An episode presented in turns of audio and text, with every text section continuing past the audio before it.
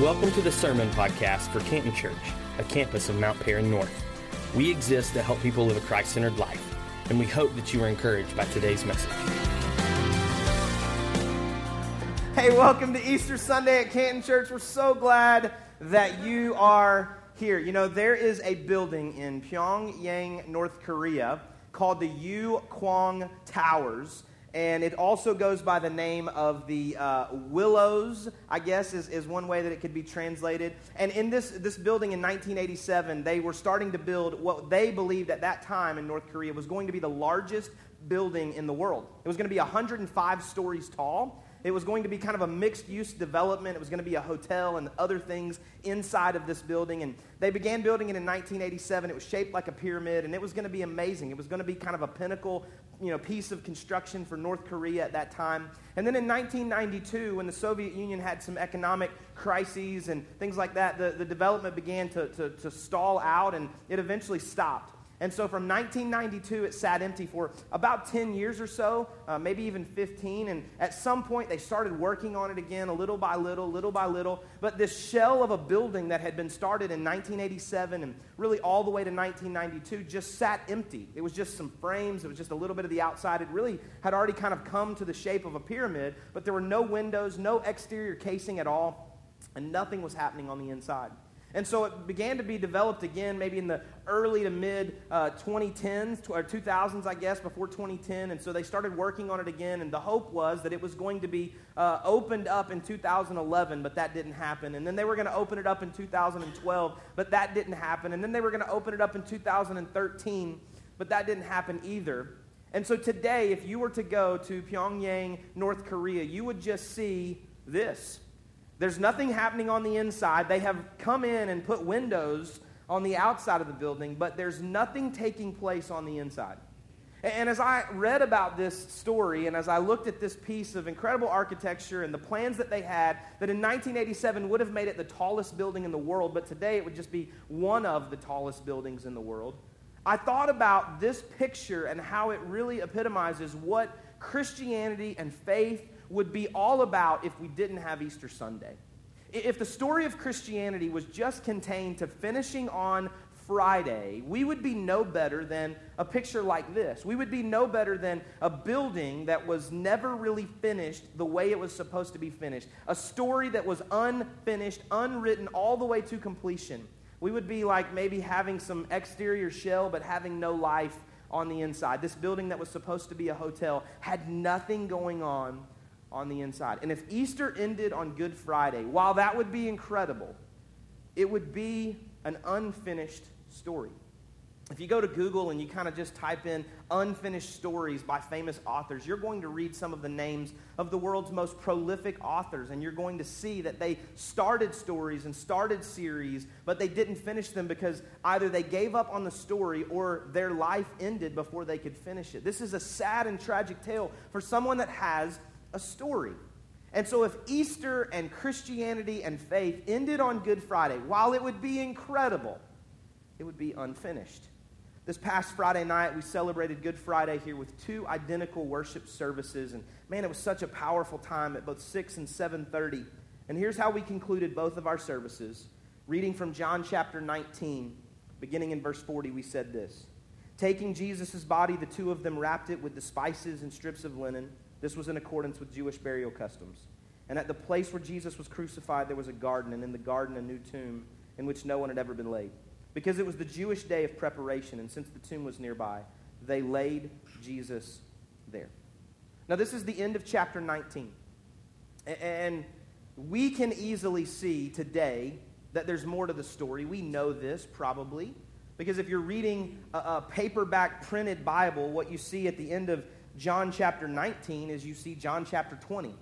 If you have an app or some kind of device there in front of you and you're scrolling, you can see that there's something taking place after John 19. And so this is the end of a chapter, but it's not the end of the story. My friend Marty Baker, who's a pastor in Augusta, actually says this a lot, and he said it this weekend at his church, I believe. Never mistake the end of a chapter for the end of the story. I think in our lives, if we're not careful, we assume when one piece of the story comes to completion that it's the end of the story.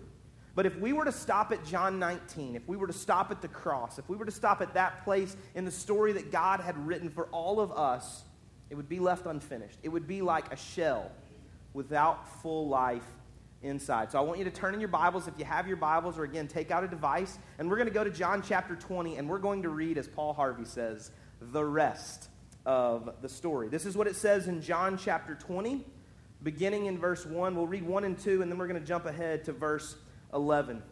This is what it says. Early on the first day of the week, while it was still dark, Mary Magdalene went to the tomb and saw that the stone had been removed from the entrance. So she came running to Simon Peter and the other disciple, the one Jesus loved, and said, They have taken the Lord out of the tomb, and we don't know where they've put him. Skip to verse 11. Now Mary stood outside the tomb crying. And as she wept, she bent over to look into the tomb, and she saw two angels in white seated where Jesus' body had been, one at the head and the other at the foot. Skip to verse 14. At this, she turned around and saw Jesus standing there, but she did not realize it was Jesus. You and I have an advantage over those early Christians, those early followers of the way, because we do get to read things after the story's been completed. Like, if you can think about your favorite television show, your favorite movie, maybe your favorite book, imagine reading the story as it's being written.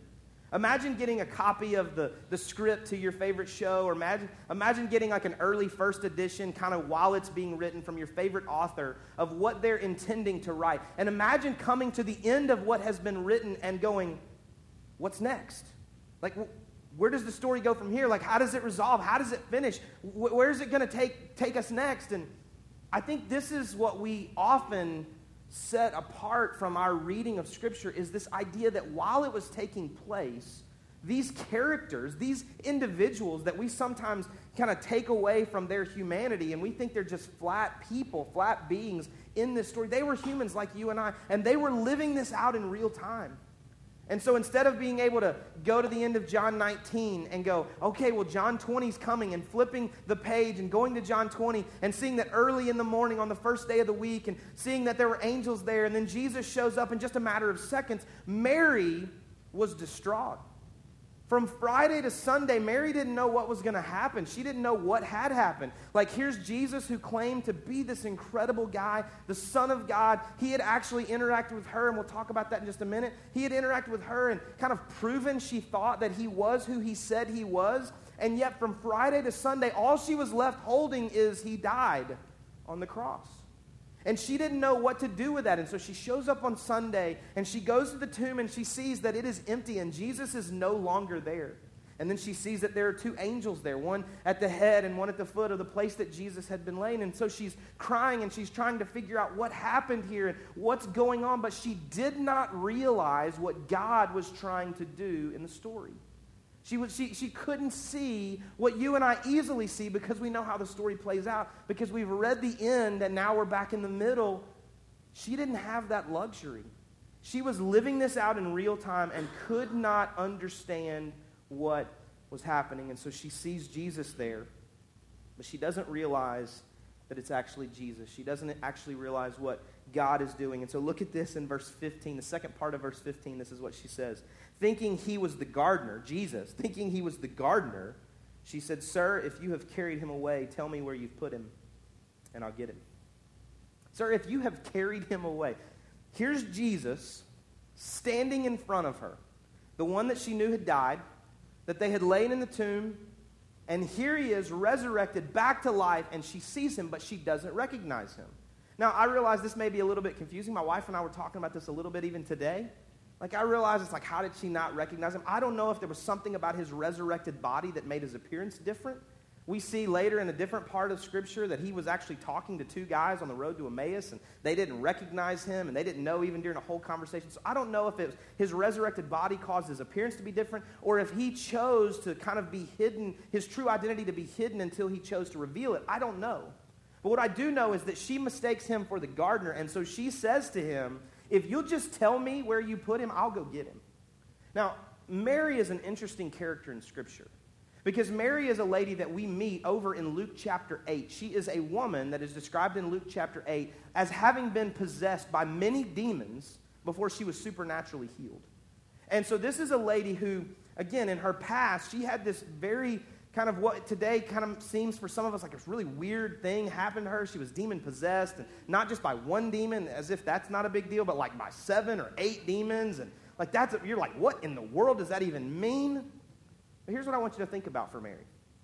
If your life, if your body at any point in your past had been in a place where you felt like you didn't have control, like you felt like something else was controlling you, this demon possession that we read about in Luke 8, we're only given kind of one sentence about her story, but if you can imagine being possessed, having something inside of you that was trying to control you, control your actions, control your words, control your behavior, and then you're supernaturally healed from that. Can you imagine how you would respond with your life beyond that moment? If, if Mary was anything like me, I would try to manage things. I would try to control things. You know, something else was controlling. I would try to now control things. I would try to fix things myself. I'm a natural fixer. Just ask my wife every time she starts talking. I jump into how can I fix this mode? And she's often like, I don't need you to fix this. I just need you to be quiet and listen to me for a minute. I got no amens from any wives in the room. That's okay. That's all right. I kind of thought that was a little more universal. Maybe I'm just the oddball here, but you know, I, I feel like maybe I'm a little bit like Mary, and I, I would have tried to fix things. I would have said what she said to the gardener Sir, if, if you'll just tell me where you took him, like if you'll just tell me what happened to the body, like I'll go get him. I'll bring him back. We don't even have to tell anybody. Like I'll just bring him back and put him back. Because I don't know what you did here, but I'll take care of this. Do you do that? Do I do that?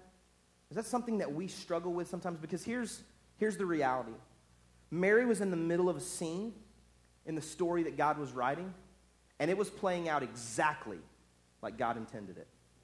And yet, because Mary didn't understand, she was trying to rewrite the story on that morning. I'm so guilty of that.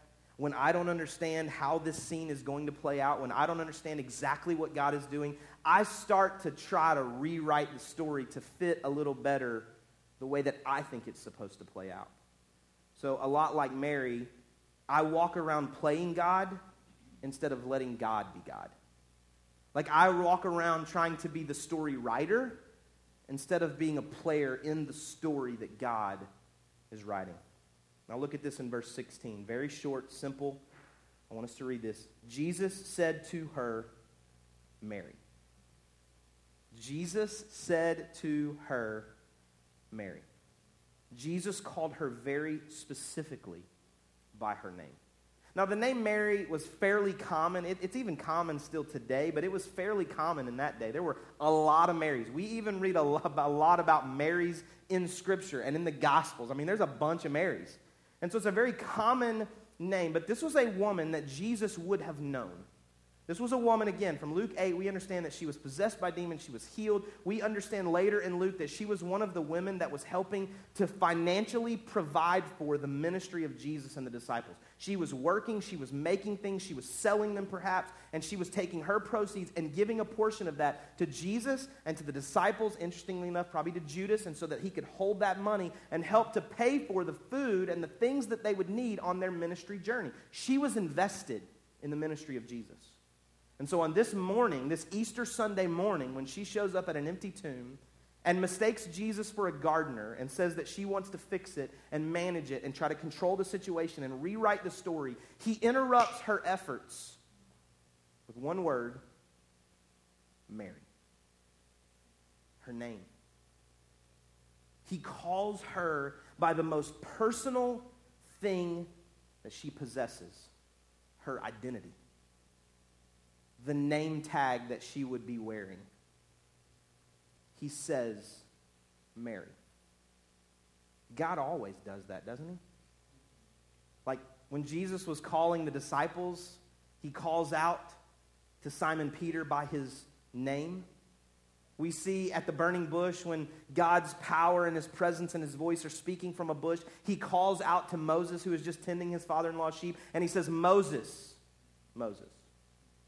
We read later in the scriptures that every one of our names, for those who believe, will be written down into the book of life. There is something about our name that God wants us to know. He knows.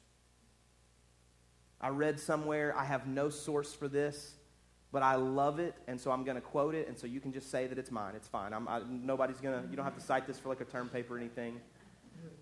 The enemy knows you by your name, but calls you by your sin. God knows you by your sin and calls you by your name. That is one of the most profound truths in all of our lives. That God chooses to make us personal to Him when He calls us by our name. He speaks to us by our name. Your relationship with God is not congregational, it's not communal, it's not generic, it's not universal. It is personal. Now, I love my family. My wife was the one that was up here. She was the cute one, not Trevor. And so my wife was up here. I love my wife. We have four children Cooper, Branson, Tucker, and Kinley 11, 9, 6, and 4. Pray for us. And so I love my family. But I have a personal relationship with every member of my family. It's not a general love, it is a personal love that is added all together to make the love that I have for my family. Interestingly enough, and this doesn't happen every single day, and maybe that makes me a terrible father and husband, I don't know, but it probably does. But yesterday, I got individual time with every member of my family. Yesterday morning early, I got my son Tucker up and we went to his baseball game. Later in the day, I rode with my son Branson to my son Cooper's baseball game. They were already there. Later in the afternoon, I spent individual time with my son Cooper going over our NCAA March Madness brackets. Kinley and I spent some time last night, and she was talking to me about Easter and what she was going to wear today. And because we're good parents, we left our kids with my mother in law last night, and Corey and I went on a date to Walmart. right? Because listen to me, I love each of my family individually. I love Cooper. I love Branson. I love Tucker. I love Kinley. I love Corey.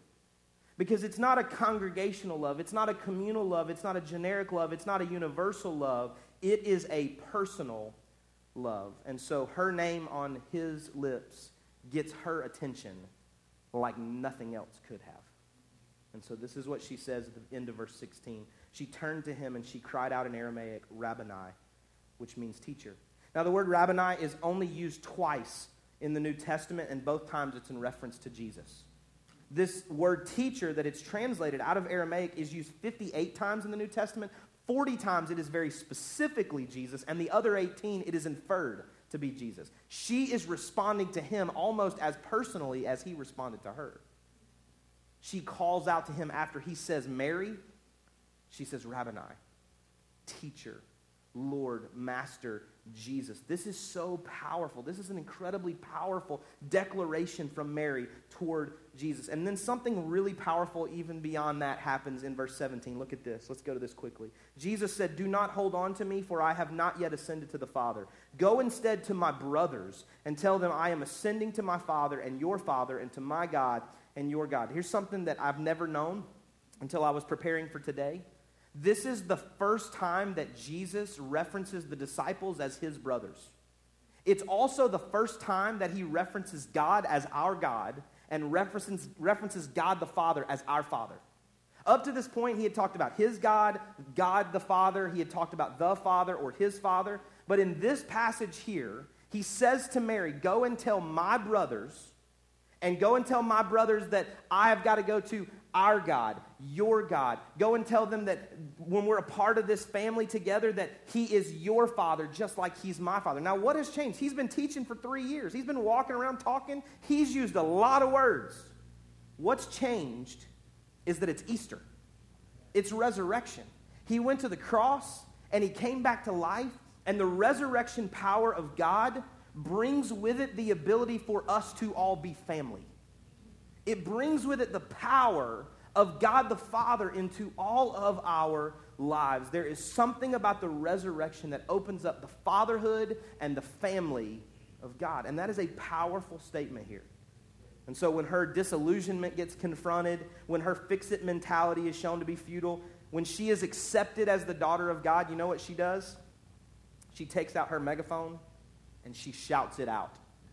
she declares who he is in verse 18. Mary Magdalene went to the disciples with the news I have seen the Lord. So Jesus tells her to go to the disciples, go to my brothers, tell them what's happened here. And so she does.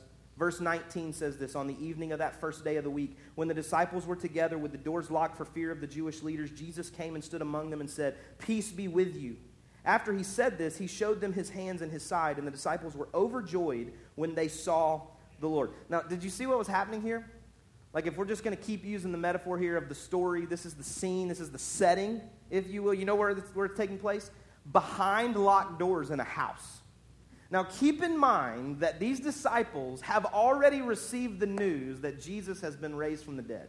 Like, they should not be hiding for fear that people are going to come get them. They should be out bragging about, we got it right.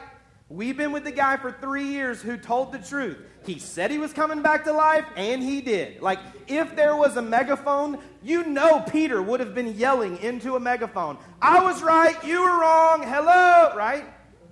This is what the disciples should have been doing, but where are they at? They're behind a locked door, hiding for fear of the Jewish leaders. Fear locks us away from the life we were intended to live, always. Always. Fear always locks us away from the life that we are intended to live. And so the question today is what are you afraid of? What is it that you and I are afraid of? Are you afraid of your health? Are you afraid of the health of the people you love? Are you afraid of the uncertainty of your future? Or maybe you're afraid that the future is getting here faster than you want it to. Maybe you're afraid the future's not getting here as fast as you want it to. Maybe you're afraid that your past is going to catch up to you. What are you afraid of? Now, here's the second question What has your fear of those things caused you to miss out on? Like, where have you locked yourself away emotionally, relationally, mentally, physically, spiritually? What have you locked yourself away from? What have you locked your heart away from? What relationships have you missed out on? What experiences have you missed out on? Because you've been locked away behind a closed door in fear of something that you actually have victory over. Because these guys were they were in relationship. They were the brothers of a guy who literally just came back to life. I'm probably bragging about that. I'm probably kind of, you know, getting a 999 500 business cards from Vistaprint and just handing those out like, I hang out with Jesus. Right? Like, I'm going to let people, I'm not going to be locked away in fear and miss out on the experiences and the relationships that God has designed for my life. And so notice what Jesus' remedy to their fear was. Verse 21. Again, Jesus said, Peace be with you. As the Father has sent me, I am sending you. The resolution to their fear was not bigger locks on the doors. The resolution to their fear was opening the doors wide open and sending them out. Like that, that it doesn't even seem like that makes sense. Like, we would think that if Jesus understood their fears, like we, they seem rational, like we understand, they just killed Jesus. And they're probably going to come to the people that Jesus was hanging out with and try to kill them too. And if I'm the disciples, I realize that, yeah, Jesus raised from the dead, but I don't know that I would. And so if they kill me, I'm just dead. And so I'm just going to go hide in my house and I'm going to bring my friends with me so we can hang out together. And so I'm going to lock myself away. And Jesus said, No, no, no, peace be with you. As the Father sent me, I am sending you. There's a story being written, there's a, a design that God has for your life, and it is not to stay away from the things that you're afraid of. It's to run toward them, understanding that victory can be yours. Verse 26 says this A week later, his disciples were in the house again, and Thomas was with them. Though the doors were locked, Jesus came and stood among them and said, Peace be with you. I can't even read that verse of scripture without laughing. One week later, where are the disciples? Locked away again. Like it took exactly a week for them to be so afraid again that they were in the house again, locked away, hidden away, afraid of everything that was out there. Okay, so the first time they had already heard that Jesus was raised from the dead. This time they had already seen him after he was raised from the dead, and yet they still were afraid and they still locked themselves away out of fear for what might happen. It took one week. And here's what I would say to you, and this is going to sound like the most pastoral thing I'm going to say all day, but I'm a pastor, so just get over it, okay? A once a week dose of Jesus is not enough to sustain you. Right? I mean, it, it took a week for them to forget what they had experienced the previous week. You don't come to church so that you can get filled up. You fill yourself up all the time personally and come to church to celebrate with other people and to bring people who haven't, they don't have that ability yet to do that for themselves, to be self feeding, and, and you bring them into this experience. A once a week dose of Jesus is not enough for you. It's not enough for me. Because what's going to happen is in the interim there, we're going to forget everything that we experienced back there.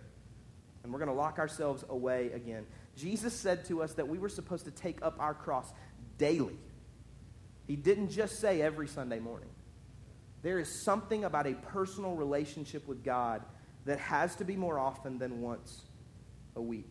So the disciples, now including Thomas, the guy that wasn't there the first time, Jesus did this incredible thing, showed him the side, showed him the hands. Now Thomas is with them. He wasn't there the first time. I think he might have gotten to the house, but they'd already locked the doors and they weren't answering it for anybody. I don't know. I'm not sure how that story plays out. But Thomas was not there the first time. Now he's there. Look at this at the end of verse 25 and then verse 27. But he said to them, Thomas talking, Unless I see the nail marks in his hands and put my finger where the nails were and put my hands into his side, I will not believe. Then he, Jesus, said to Thomas, Put your finger here, see my hands, reach out your hand and put it into my side. Stop doubting and believe. Then Jesus told him, Because you have seen me, you have believed. Blessed are those who have not seen and yet have believed. Jesus was not intimidated by Thomas's doubt. Like, I, I don't know, somewhere in my past, I heard that if I have the faith of a mustard seed, I can move a mountain. And so I keep thinking that if I have any doubt, it's bigger than a mustard seed and it overwhelms my faith. And I don't see that in Scripture. In Mark chapter 9, there's this powerful story. I quote it all the time because about five years ago, my mom passed away from a battle with cancer. And during that two year journey of walking this road with her, a woman filled with faith, believing God for her healing, I, I, couldn't really come to grips with what faith and doubt really look like in the life of a person who believed. And so in Mark chapter 9, I see it depicted really clearly, and it probably reflects my heart more than anything, so it may not even speak to you, but there's a dad who has a sick child. And Jesus is talking to him, and that dad is asking Jesus to heal his child. And Jesus says to him, I can do it if you believe. And the dad says to him in Mark chapter 9, he says, I do believe help my unbelief. I live in this tension.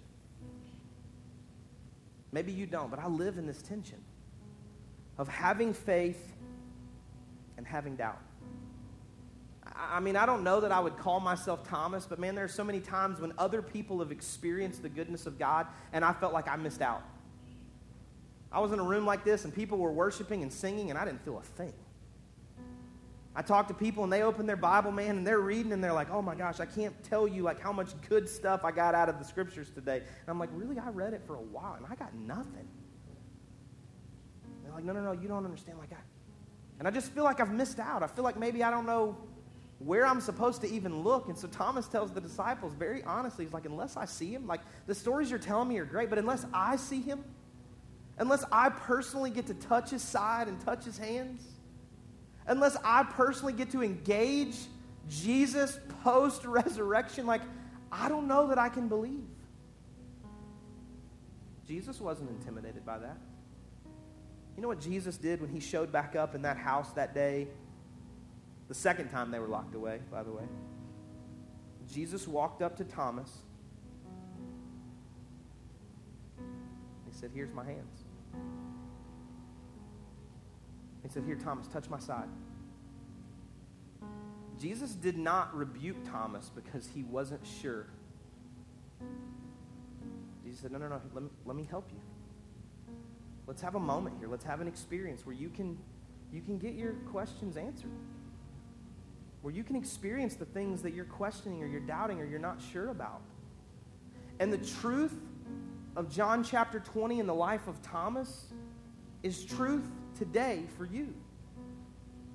God's not intimidated by your doubt. He's not intimidated when you don't know what to believe. He's not intimidated when you aren't sure that you're experiencing what you're supposed to experience when others have seemed to do so themselves. Jesus is not intimidated by your doubt.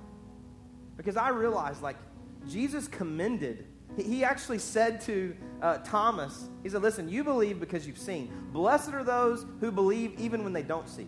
You know who he's talking about? Me and you. Like, I've never touched Jesus' hands. I've never touched his side, and yet I can stand here with full faith and confidence today and say, I believe Jesus died on the cross, and I believe he was raised from the dead. And it's okay for me to live in the tension of Mark chapter 9 and say, I do believe, but God help my unbelief. That's faith. Scripture tells us that faith is the things that we hope for, the things that are unseen in our lives. But I realize when you're in a room like this, man, you want to experience what other people are experiencing. You want to feel what other people are feeling. You want to know what other people seem to know. And so Thomas responds in verse 28. Thomas said to him, Jesus, My Lord and my God. I don't know what part of this story today you may connect to, if any. I don't know if maybe you find yourself like Mary and you're a fixer. You're trying to manage your life. You're trying to make sure that your life fits in the story that you are writing. You're trying to control things, manage things, fix things so that it makes sense to you. So maybe you would say to a gardener, if you'll just tell me where he is, I'll go and get him. I'll fix this. I'll write it in the way that it makes sense. Maybe you're like the disciples and you're locked away because of fear. I don't know what your fear might be, but man, you're locked away. You've, you've pulled yourself back from relationships. You've missed out on experiences. You're uncertain about how confident you can walk into tomorrow because you're just afraid. And so, like the disciples today, maybe you just have this fear. Or maybe like Thomas, you just cannot come to grip with your doubt. You just don't know how you walk in faith when you have some doubts and you have some questions. And yet, Jesus showed himself to all of these people. He revealed himself to Mary in the tomb, he called her by name. He showed up in the midst of the fear in the house with the disciples. And he answered the questions of Thomas's doubt. And you know what the response was all three of those times?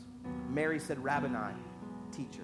The disciples told Thomas, We have seen the Lord. And Thomas said, my Lord, my God. In every single part of this story, there's a shouted out moment, there's a response moment.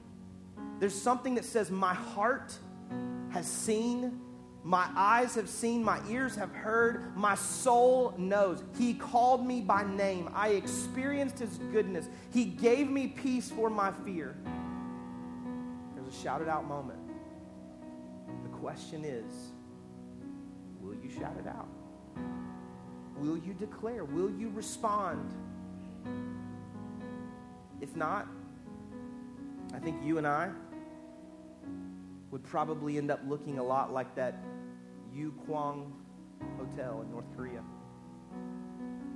Kind of a shell without full life inside. Just this unfinished story unwritten story. I was told a long time ago that the best way that you can learn is to teach. And I believe that the best way you can have faith is to proclaim. Because Easter didn't end at the cross, Sunday came. And what it declares to you and I is that God specializes in bringing dead things back to life. Let's bow our heads and close our eyes this morning. If you would say to me, with no one looking around today, Jeremy, on this Easter Sunday, I want to make sure that my life is really about the story that God is writing in me. And I know that today I am not a believer. I mean, maybe I believe on some level, but I know I'm not in a relationship with Jesus Christ. And today I want to ask Him to forgive my sins and I want to respond to him in such a way that he becomes the Lord and Savior of my life. with nobody looking around today, this is the best day for you to respond. Don't wait until tomorrow. If that's you, would you just lift your hand? You can put it right back down. Thank you so much. Thank you so much. Anybody else? Anybody else? You can put it right back down. Let's pray together. God, I thank you today for the hands lifted. I thank you today, God, for the people that say, I need Jesus to be the Lord and Savior of my life. I pray in this moment that you would forgive their sins. I pray, God, that you would respond to them as your word promises us that you would. And the party that we're trying to have here is nothing in comparison to the party that you say is happening in heaven right now because a sinner comes home. So, God, I thank you for that. And today I also pray for every person in this room that, like Mary, might be trying to fix it, control it, manage their life, rewrite the story that you're desiring to write for their life. God, I pray for them today that they would trust you to let the story play out. The end of a chapter is not the end of the story. Let them have confidence in that. God, I pray for every person like these disciples in this story that may be locked away because of fear. That, God, you would grant them peace and that you would give them the boldness and confidence to go out and embrace who you're calling them to be with the power that you give to them so that they don't have to be afraid anymore.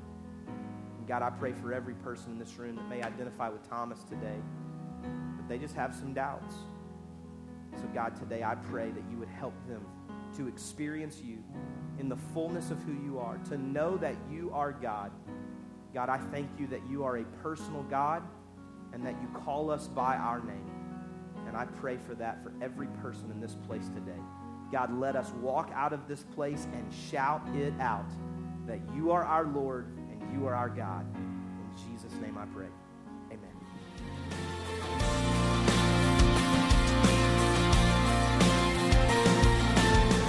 Thanks again for listening today. If you would like more information about today's message or about our church, we invite you to visit us at cantonchurch.com or facebook.com slash cantonchurchga.